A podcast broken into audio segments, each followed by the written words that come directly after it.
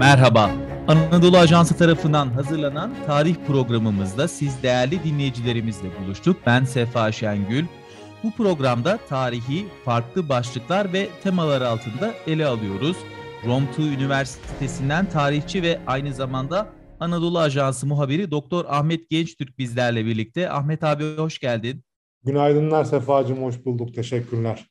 Şimdi Rusya-Ukrayna savaşı hepimizin bildiği gibi gündemde. Rusya'nın 24 Şubat tarihinde Ukrayna'ya saldırısıyla başladı.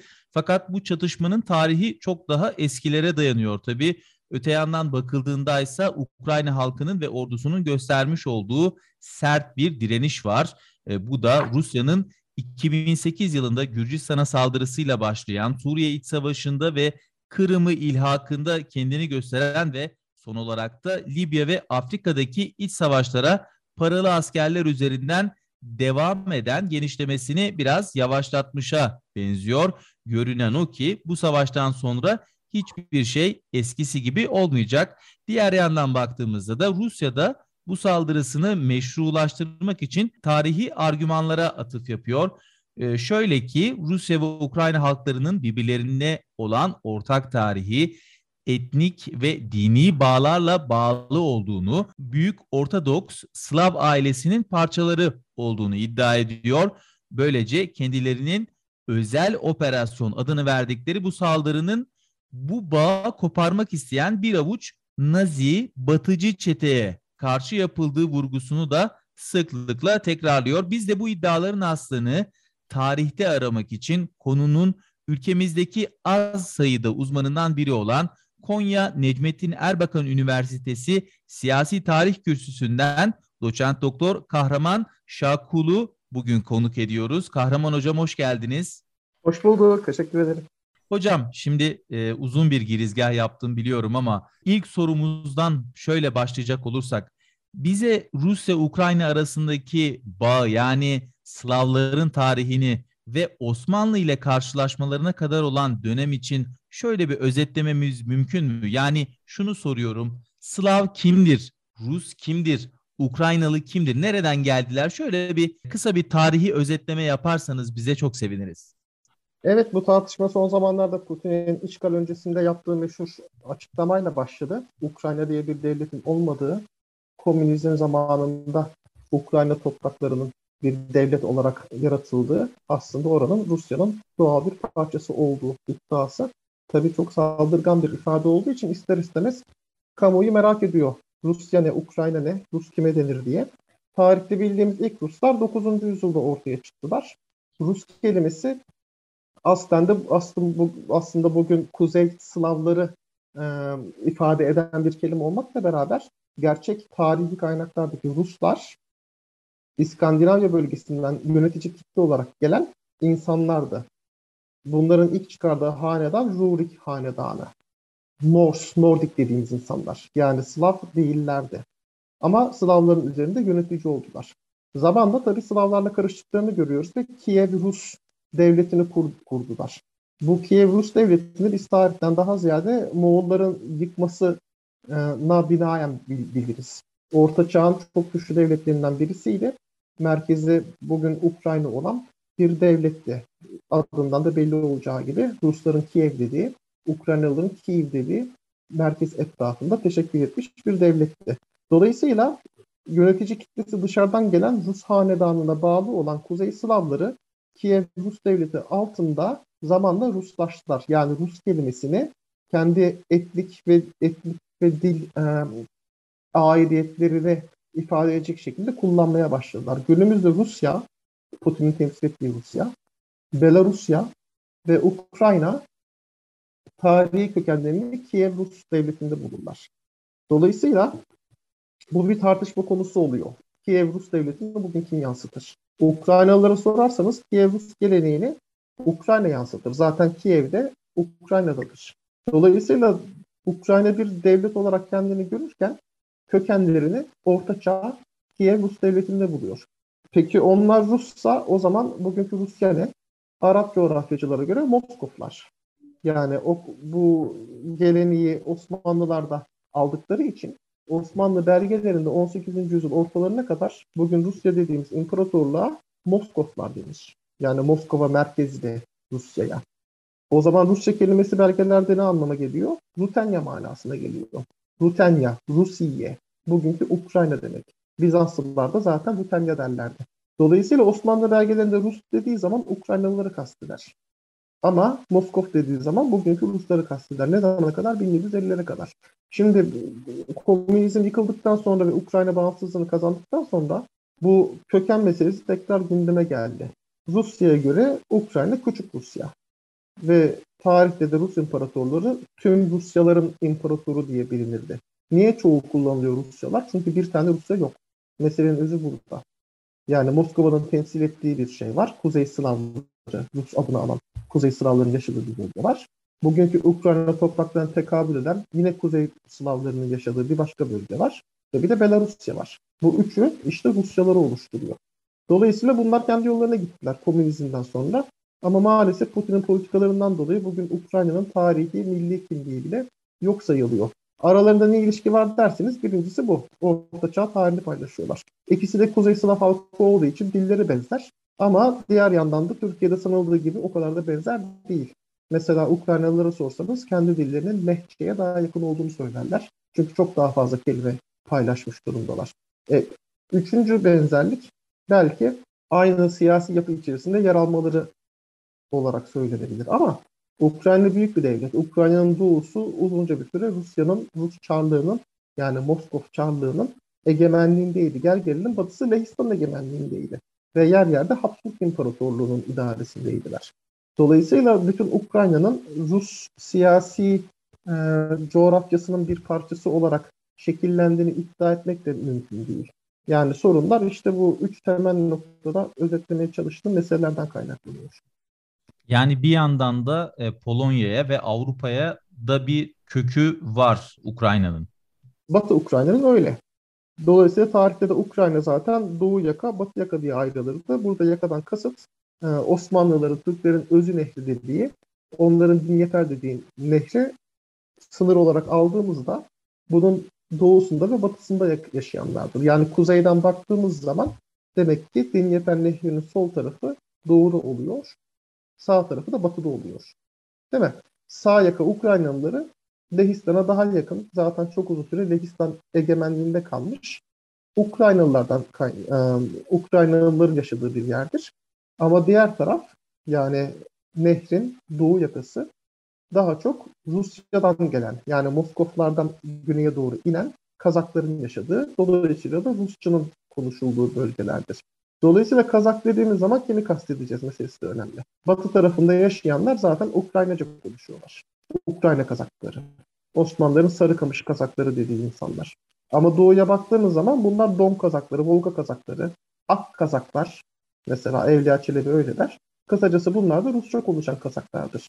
Günümüzde olan bu meseleler yani dil tartışmaları Ukraynaca mı ana dil olsun işte Rusça mı ana dil olsun meseleleri.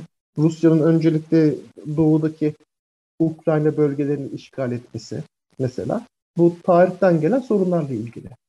Ee, Osmanlıların Slavlarla daha doğrusu bizim bu e, ilk soruda bahsetmiş olduğumuz Kiev ve Moskova Slavları ile ilişkisi hangi tarihsel arka planda başlıyor? Şimdi 15. E, 1453'te İstanbul'un fethinden sonra Moskova Knezliği'nin yanılmıyorsam 3. Roma olma iddiası var. Bu Roma olma iddiasını hem Bizans İmparatorluğu'nun e, kızlarından birini yani ölen Bizans İmparatorluğu'nun kızlarından birini ne dayandırıyor? Bir taraftan da Fener Patrikhanesi'ne alternatif olarak kurmuş olduğu ve Fener Patrikhanesi'ni tanınmayan Moskova'daki Patrikhane'ye dayandırıyor. Üçüncü Roma olma iddiasını. Bir taraftan ondan sonra Kırım'ın Osmanlı hakimiyeti altına girmesi var. Ee, bir çeyrek yüzyıl sonra kadar. Ama 17. yüzyıla kadar sanırım çok yoğun bir temas yok. Osmanlılar ve bugünkü Ukrayna ve Rusya'da yaşayan Slavlar arasında Osmanlı-Slav ilişkilerini bu dönemde başlatan dinamik tarihsel arka plan neydi?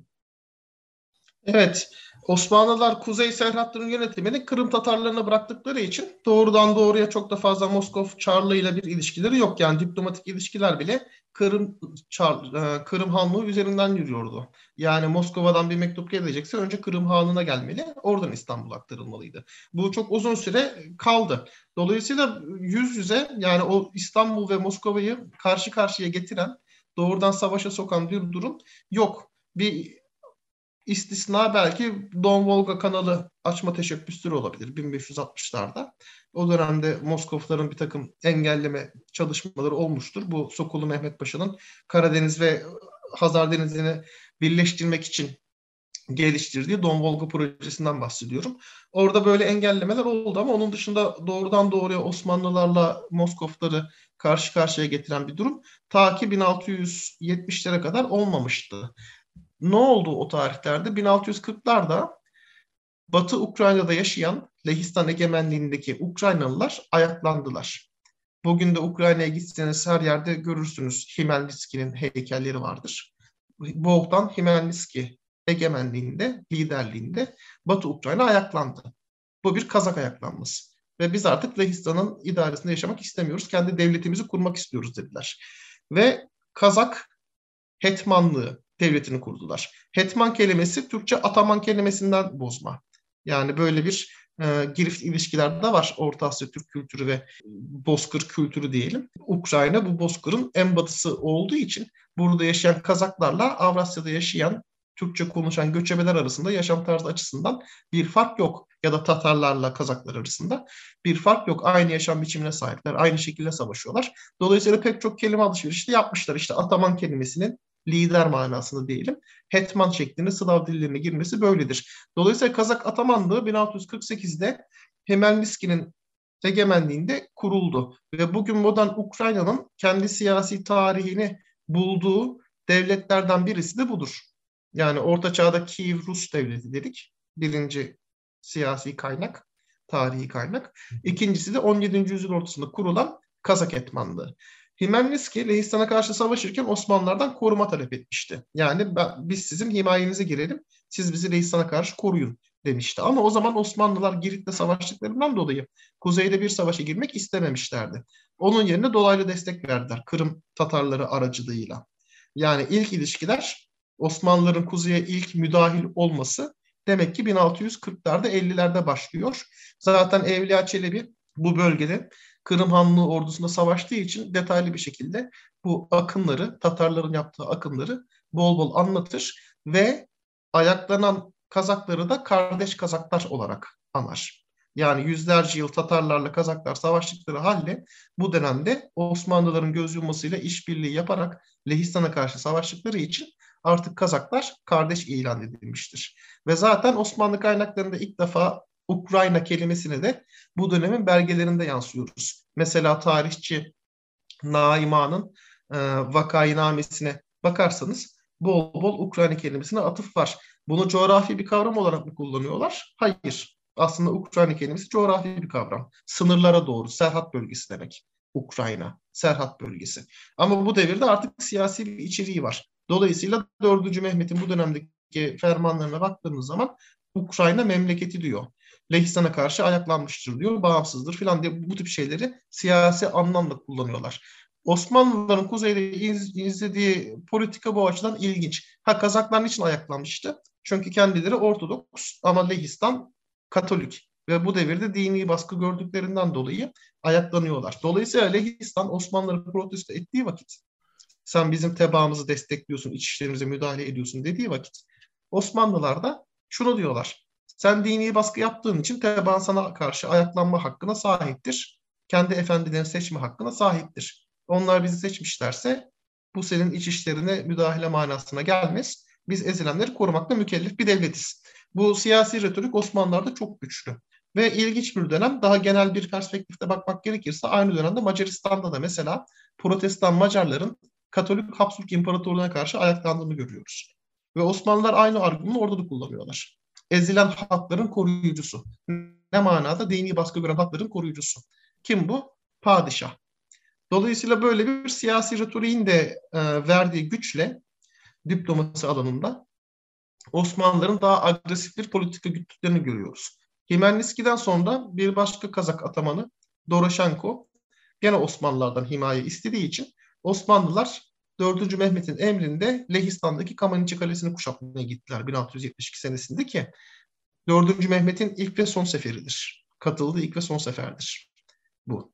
1678'de 6 yıl sonra da Ukrayna'da, bugün Ukrayna'da bulunan Şehrin Kalesi'ni kuşatmaya gittiler.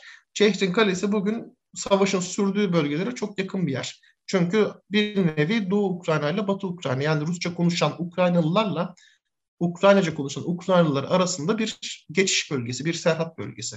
O yüzden bugün de önemli koruyan bir yer. Dolayısıyla 17. yüzyılın ikinci yarısında Osmanlıların buraya aktif bir şekilde müdahale olduğunu görüyoruz. Burada kullanılan siyasi retorik dini baskı gören Kazak Ortodoksları Katolik Lehistan'a karşı korumak ve fırsattan istifade buralara saklamaya çalışan Moskofları da bölgeden uzak tutmak. Hocam şimdi bu anlatmış olduğunuz background benim aklıma ister istemez hemen az sonra başlayacak olan Viyana kuşatmasını getirdi. Bu tarihsel background'da yani Osmanlı-Ukrayna ilişkileri, Ukrayna halkla, bugünkü Ukrayna'yı teşkil eden halklarla ilişkileri bu kadar iyiyken az sonra Viyana kuşatması başladığında Ukraynalıların pozisyonu ne oluyor? Yani bunlar diğer Haçlı ordularıyla beraber Osmanlılara karşı bir cephe mi alıyorlar? Bir taraftan o e, Kırım Hanlığı ile Ukrayna Kazakları arasındaki iyi ilişkilerden bahsettiniz Evliya Çelebi'nin de anlattığı gibi. Onların bu kuşatma esnasındaki tutumları ve o kuşatmanın hemen sonrasında Karlofça Savaşı'na kadar devam eden Osmanlı'ya karşı Büyük Avrupa Haçlı bloğuna bakışları, pozisyonları ne oluyor? Ne zamana kadar bu ilişkiler iyi devam ediyor hocam? 1672 Kamanınca kuşatmasında mesela Osmanlı ordusunda şey var, Kazak askerler var. Yani Ataman Doroshenko'nun emrinde belli bir Kazak birliği gelip Osmanlılarla savaşıyor. 1672'den 78'e kadar devamlı savaşlar var zaten bölgede ve gene Kazakların özellikle Batı Ukrayna'daki Ukraynaca konuşan Kazakların Osmanlılara daha yakın olduklarını görüyoruz. 1678'deki kuşatmada ise kaleyi kurtarmaya gelen imdat ordusu Moskov ordusudur. Ama yanında da pek çok Kazak birlik vardır. Kim bu Kazak birlikler? Daha çok Rusça konuşan Doğu Ukrayna'daki Kazak birliklerdir. Dolayısıyla bu Rusça konuşan, Ukraynaca konuşan Kazak ayrımı önemli. Osmanlı'yı destekleme ya da desteklememe konusunda. Lehistan'la ilişkileri hiçbir zaman düzelmiyor. Batı Ukrayna'da yaşayan Kazakların aslında. Böyle baktığımız zaman Kazakların ötesine geçen bir mesele var burada. Yani Osmanlıların savaşı kaybetmesi ve bu bölgelerden çekilmesinden dolayı artık Osmanlılarla Kazaklar arasında bu kadar yakın ilişkiler kurulması mümkün olmuyor. Sınırdaşlık meselesi bir kere sona eriyor. Ama ilginçtir mesela Lipka Tatarları gibi ve onlar gibi gene Osmanlı Lehistan sınırında yaşayan bir takım Kazaklar Osmanlılara iltica ediyorlar 18. yüzyılda. Osmanlı tabiatine girmeyi tercih ediyorlar. Hocam e, burada ben şunu sorayım. Şimdi 17. ve 18. yüzyılda Osmanlı ile ilişkilerinin yanı sıra 19.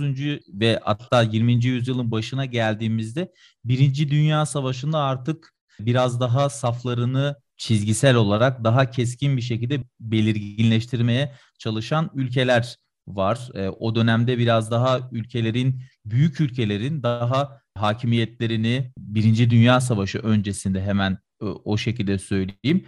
E, daha çok böyle belirginleştirdiğini e, görebiliyoruz. E, burada da çok kısa bir süre Ukrayna'daki bölgenin bir bağımsızlığı ve ondan sonra da Sovyet ya daha doğrusu Rus tarafına katılması var. Burada Ukrayna bölgesinin tarihsel olarak Moskovlar diye dile getirdik ya buraya doğru yönelmesinin, buraya doğru gitmesinin sebebi neydi hocam?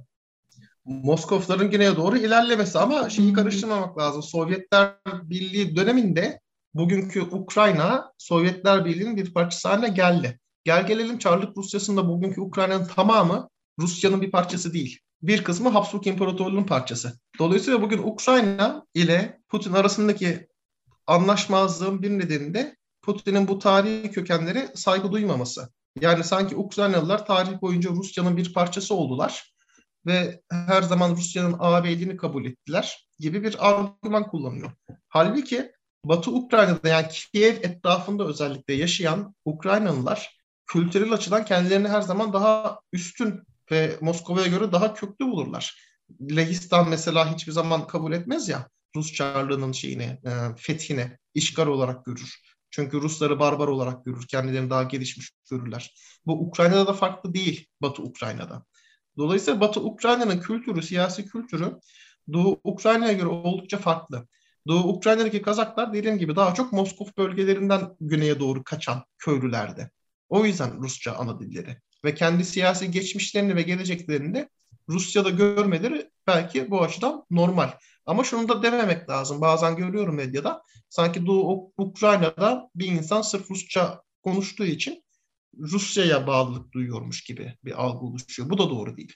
Yani ben Ukraynalıyım ama ana dilim Rusça diyen çok insan var. Başta Zelenski. Yani Ukraynaca bilmiyor, Rusça konuşuyor adam. Ama Ukraynalı. Yani Doğu Ukrayna'da da ana dili Rusça olup kendini Ukraynalı gören ve Putin'in hegemonyası altına girmek istemeyen çok adam var.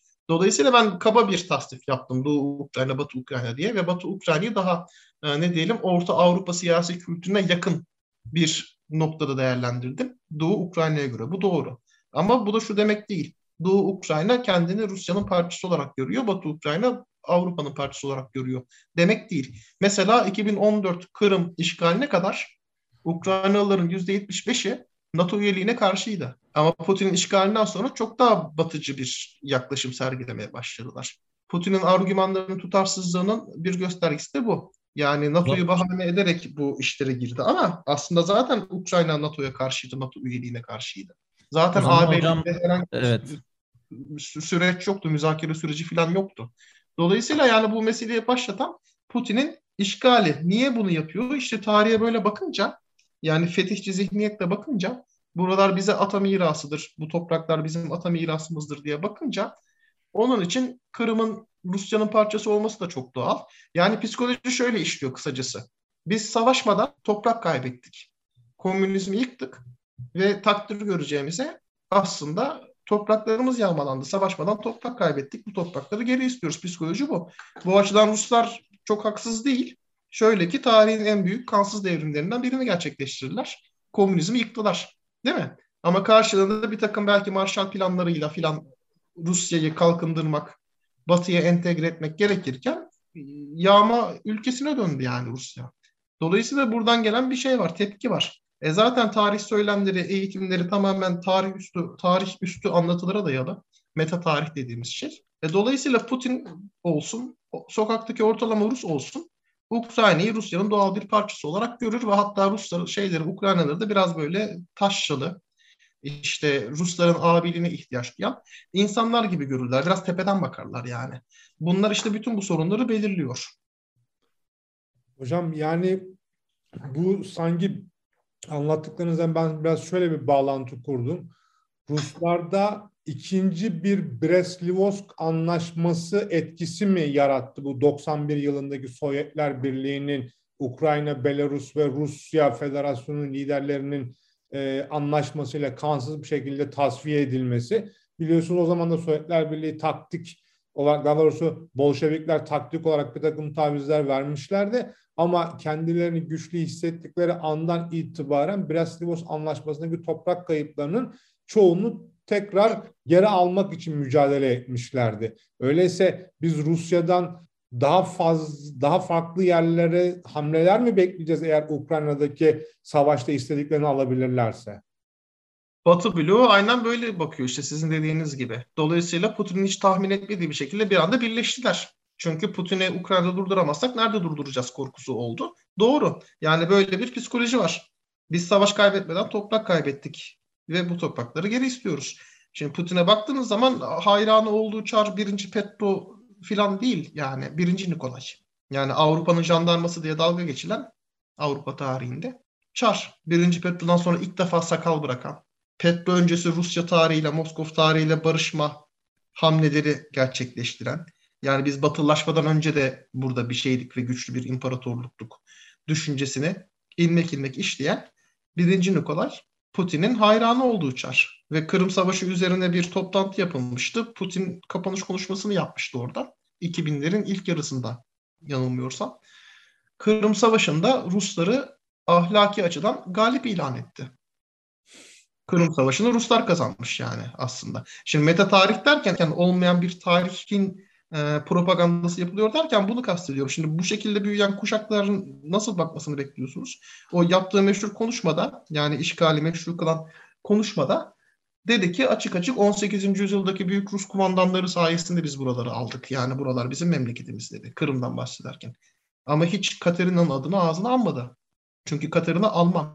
Hocam o dönem e, Osmanlı'nın özellikle Karadeniz sahillerindeki etkinliğine de bir vurgu yapmıştı. O dönem özellikle Putin'in bahsettiği dönemde ki ilişkiler nasıldı o dönemde? Güzel yani onu da tartışalım biraz. Yani Katerina aslında bütün bu işlerin mimarı ama işte Katerina'ya Ruslar Alman gözüyle bakıyorlar yani. Kabul etmiyorlar. Dolayısıyla Katerina yerine o dönemde öne çıkan Rus generaller. işte Rumyantsov filan mesela değil mi? Orlov kardeşler. Yani buralarda çok önemli Potemkin, Katerina'nın meşhur sevgilisi. Efendim Suvorov, Napolyon'da filan da savaşma, savaşmış bir adamdı Kuzey İtalya'da. Yani bu tip böyle Rus etnik kökeninden gelen generalleri ön plana çıkartıyor. Kater'in adını anmıyor. İşte Peter'in adını anmıyor. Onlar sayesinde biz işte Kırım Tatar belasından kurtulduk. Türkleri işte buradan attık filan diye tartışıyorlar. Bu tabii tehlikeli bir şey bakış açısı. Şimdi sizin dediğiniz şey bu dönemdeki Osmanlı-Rus ilişkileri neydi? Yani Kırım'ın kaybedilmesi tabii Osmanlılar için çok büyük bir şok. Halkı Müslüman olan, ağırlığı Müslüman olan bir bölgenin bu şekilde kaybedilmesi Osmanlılar için şok edici, Rusya için de dönüştürücü. Çünkü tam manasıyla Kuzey Karadeniz'in hakim oldular. Bir sonraki adımda da zaten boğazlarda hak etmeye başlayacaklar ticarette başlayan bu şeyler, ilişkiler dönüşerek o noktaya gelecek. Ama şey de doğru değil. Yani Küçük Kaynarca Anlaşması 1774'te Kırım kaybedilmişti. O tarihten sonra Osmanlılarla Ruslar hep savaştılar. Bu da doğru bir bakış açısı değil. Çünkü Napolyon zamanında Osmanlılarla Ruslar ittifak kurdular. Karadeniz'deki Rus filosuyla Osmanlı donanması birleşti. Adriyatik'te Fransız donanmasına karşı savaşıp Korfu Adası'nı aldı mesela. Biz bu işin, bu ittifakın Mısır ayağını daha iyi biliriz. Osmanlılar orada da İngilizlerle beraber Fransa'ya karşı savaşmıştı. Ama Adriyatik'te Ruslarla beraber Fransa'ya karşı savaştı. Yani 7 yıl boyunca geleneksel dost Fransa'ya karşı geleneksel düşman Ruslarla işbirliği yapan bir Osmanlı var. Real politik açıdan bakarsak tarihte determinizm tehlikeli bir bakış açısıdır ya ona dikkat çekmek istiyorum. Yani Türklerle Ruslar hep düşmandılar zaten bu böyleydi demek doğru değil. Çünkü Ukrayna işgalini açıklamak için o kadar özcü yaklaşımlar sergileniyor ki ta korkunç Ivan zamanından başlayıp Rusların zaten yayılmacı olduğu, saldırgan olduğu filan. Bu doğru değil. Yani kişisel nedenler burada çok önemli. Tarihte yapısal faktörleri öne çıkartıp kişilerin rolünü yok sayan bir tarih yaklaşımı var. Ukrayna'nın işgali bu yaklaşımların ne kadar tehlikeli olabileceğine dair bir ders niteliğindedir. Çünkü Putin olmadan Ukrayna işgalini anlatmak mümkün değil. Dolayısıyla tarihe baktığımız zaman Osmanlılarla Rusların ittifak kurabildiğini görüyoruz. İkinci bir ittifakta Osmanlılarla Ruslar arasında Kavalı Mehmet Ali Paşa'ya karşı kuruldu 1830'larda. Değil mi? Rus evet. donanması geldi İstanbul'u Mısır ordusuna karşı korudu. Yani Rus ordusunun donanmasının İstanbul'da olması Kavalılı Mehmet Ali Paşa'yı durduran yegane şeylerden biri. Bu da atlanıyor. Dolayısıyla tarih boyunca devamlı savaşmışız diye bir şey yok. Jeopolitik gerçekler var. Bu gerçekler bazen müttefik olmayı, bazen de savaştırmayı gerektiriyor. Şu gün olan şey ise yani işgal ise bu jeopolitik gerçeklere aykırı bir durum teşkil ediyor. Çünkü şu şartlar altında savaş çıkması gerekmiyordu. Ne NATO'nun genişleme iddiası var, ne AB'nin büyüme iddiası var, ne Ukrayna'da böyle güçlü bir eğilim var. Daha çok Ukrayna bağımsızlık peşinde olan bağlantısız bir ülke olmak isteyen bir, bir çizgideydi. Yani Ukrayna'nın işgali bu açıdan pek jeopolitik şartlarla açıklanabilir bir şey gibi durmuyor. Evet. Yani konjonktürel olarak da Osmanlı ile Rusya'nın arasındaki özellikle 1774'teki e, anlaşmadan sonraki durumu da en azından ne kadar değişkenlik gösterebildiğini de bir not olarak vermiş oldunuz hocam. Çok teşekkür ediyoruz. Yayınımız burada sona eriyor. Aslında yarım saat yetmez bu konu için. Belki de saatler lazım. E, çok daha derinlemesine incelemek lazım. Belki yakın zamanda bir ikinci programı da yapabiliriz hocam. Bilmiyorum sizin de müsaitlik durumunuza göre. Yine de çok teşekkür ediyoruz. Ağzınıza sağlık. Konya Necmettin Erbakan Üniversitesi Siyasi Tarih Kürsüsü'nden doçent doktor Kahraman Şakul'u bugün e, konuk ettik. Kendisine verdiği bilgiler ve kıymetli yorumlar için çok teşekkür ediyoruz. Bir yayını daha geride bırakırken tarihin bize bıraktığı mirası ve onun yansımalarını konuşmaya ve tartışmaya ve hatırlamaya da devam edeceğiz. Hatırlatmaya da devam edeceğiz. Gelecek programlarda da farklı konularla sizlerle birlikte olacağız. Kıymetli dinleyicilerimize saygılarımızı iletiyoruz. Bu bölümlük esenlikler dileyerek programımızın bu bölümünü noktalıyoruz. Hoşçakalın.